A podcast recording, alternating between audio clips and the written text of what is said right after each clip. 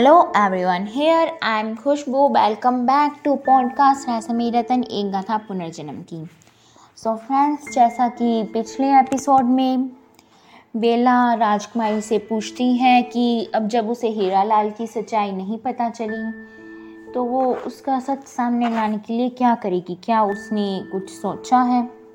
कुछ ऐसा जिससे हीरा लाल की सच्चाई सबके सामने आ जाए?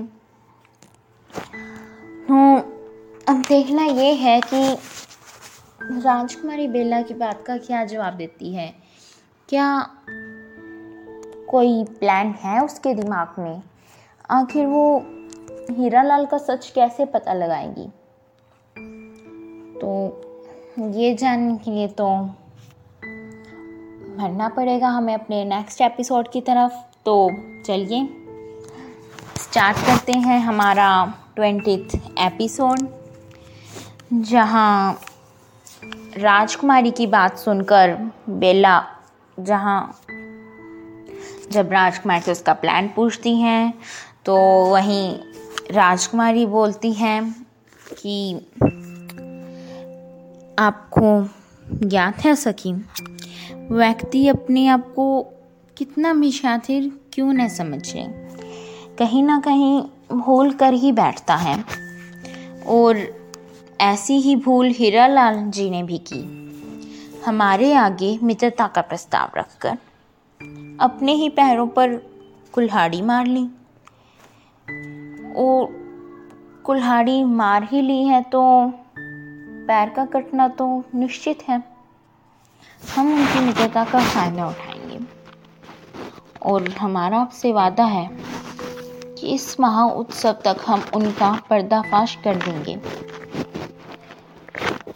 राजकुमारी दो दिवस उपरांत आने वाले महा उत्सव तक हीरा लाल का पर्दाफाश करने की ठान लेती है और वहीं पूरे राज्य में महोत्सव की तैयारियाँ ज़ोर शोर से चल रही होती हैं। इसी बीच एक सैनिक हाथ में एक सैनिक संदेश लिए राजमहल के कक्ष के आगे जाकर रुक जाता है। वो दरवाज़ा खटखटाता है। एक व्यक्ति दरवाज़ा खोलता है। वो सैनिक संदेश उससे देकर चला जाता है। फिर वो व्यक्ति संदेश पढ़ने लगता है। संदेश कुछ इस प्रकार होता है। प्रणाम मित्र। एक संदेश आपको शुभकामनाओं सहित हमारे और आपके जीवन का सूर्योदय जल्द होने वाला है। बस कुछ क्षण और फिर हम और आप आमने सामने होंगे। मिलते हैं महोत्सव की रात्रि को। हमारे स्वागत के लिए तैयार रहिएगा आपका प्रिय मित्र। संदेश पढ़कर वह व्यक्ति ज़ोर ज़ोर से हंसने लगता है और बोलता है, आखिरकार वह घड़ी आ ही गई, जिसका हमें बेसब्री से इंतज़ार था। प्रिय रतन अब तुम्हें और हमार, हमें एक होने से कोई नहीं रोक सकता। दो दिवस उपरांत महाउत्सव है और उस दिन ऐसा धमाका होगा कि किसी ने अपने स्वप्न में भी न सोचा होगा। बस किसी तरह यह दो दिवस बीत जाए। और फिर ये कहकर वो आदमी वहाँ पर ही कुर्सी पर जाकर बैठ जाता है। कुर्सी के सामने मेज पर रखे। कुर्सी के सामने पड़े मेज पर रखे। रतन को अपने हाथ में लेकर उसे देखते हुए कहता है, तुम नकली हो। दो दिवस उपरांत असली हमारे हाथ में होगा। हम तुम्हें असली रतन से बदल देंगे। और किसी को कानों कान खबर भी नहीं होगी। और यह कहकर वह व्यक्ति उस रतन को एकटक देखने लगता है। उसके चेहरे पर मुस्कुराहट व आँखों में होने वाली जीत की खुशी झलक रही होती है। और वहीं महाराज अपने कक्ष में मंत्री व सेनापति व मामा भवानी सिंह के साथ दो दिवस उपरांत होने वाली महोत्सव होने वाले महोत्सव के बारे में चर्चा कर रहे होते हैं। और इसी उपलक्ष्य में महाराज बोलते हैं, जैसा कि आप सब जानते हैं आज से दो दिवस उपरांत महोत्सव है और वर्षों से चली आ रही परंपरा के अंतर्गत हर बार की तरह इस बार भी चमत्कार रतन को माँ भवानी के आशीर्वाद के लिए लाया जाएगा। भले ही कुछ क्षण के लिए, किंतु उसकी सुरक्षा व उसे माँ भवानी के मंदिर तक लाने व वहाँ से वापस ले जाने की व्यवस्था उचित होनी चाहिए।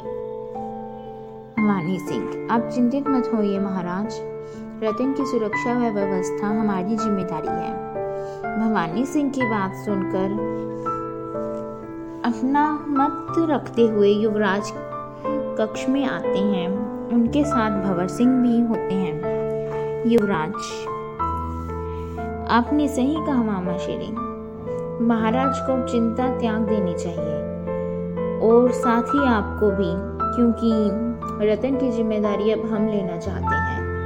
अगर आप सब बड़ों की आज्ञा हो तो। युवराज हाथ जोड़कर कहते हैं, युवराज की बात सुनकर महाराज बोलते हैं, हमें जानकर प्रसन्नता हुई कि आप रतन की ज़िम्मेदारी अपने मज़बूत कंधों पर उठाना चाहते हैं। किंतु युवराज, यह मत भूलिए कि रतन की सुरक्षा हमारे राज्य के लिए कितनी महत्वपूर्ण है। अगर इसमें जरा सी भी चूक हो गई तो आपको यह तो ज्ञात ही होगा कि क्या हो सकता है। महाराज की बात सुनकर युवराज का पक्ष लेते हुए भवर सिंह बोलता है, माफ़ कीजिएगा महाराज, किंतु कहीं आपको ऐसा तो नहीं लग रहा कि हमारे अनुज भ्राता श्री यह ज़िम्मेदारी उठाने के काबिल नहीं है? अगर ऐसा है तो हम आपको आश्वासन दिलाते हैं। कि रतन की सुरक्षा में कोई कमी नहीं रहेगी। युवराज अपनी ज़िम्मेदारी भली भांति निभाएँगे। और फिर हम भी तो हैं इनके साथ, इनकी सहायता के लिए। युवराज, जी महाराज, आप हम पर भरोसा कीजिए। हम रतन की सुरक्षा अपनी जान से भी भटकर करेंगे। महाराज युवराज, हमें आपकी काबिलियत पर पूरा भरोसा है, किंतु साथ ही साथ रतन की चिंता भी है। भवानी सिंह, आप चिंतित मत होइए महाराज। निश्चित होकर युवराज को यह ज़िम्मेदारी सौंप दीजिए, क्योंकि यह भी हम बड़ों का फ़र्ज़ बनता है। वैसे भी किसी न किसी दिवस तो यह ज़िम्मेदारी युवराज को उठानी ही है। फिर अब क्यों और अब तो हम सब भी हैं इनका मार्गदर्शन करने के लिए।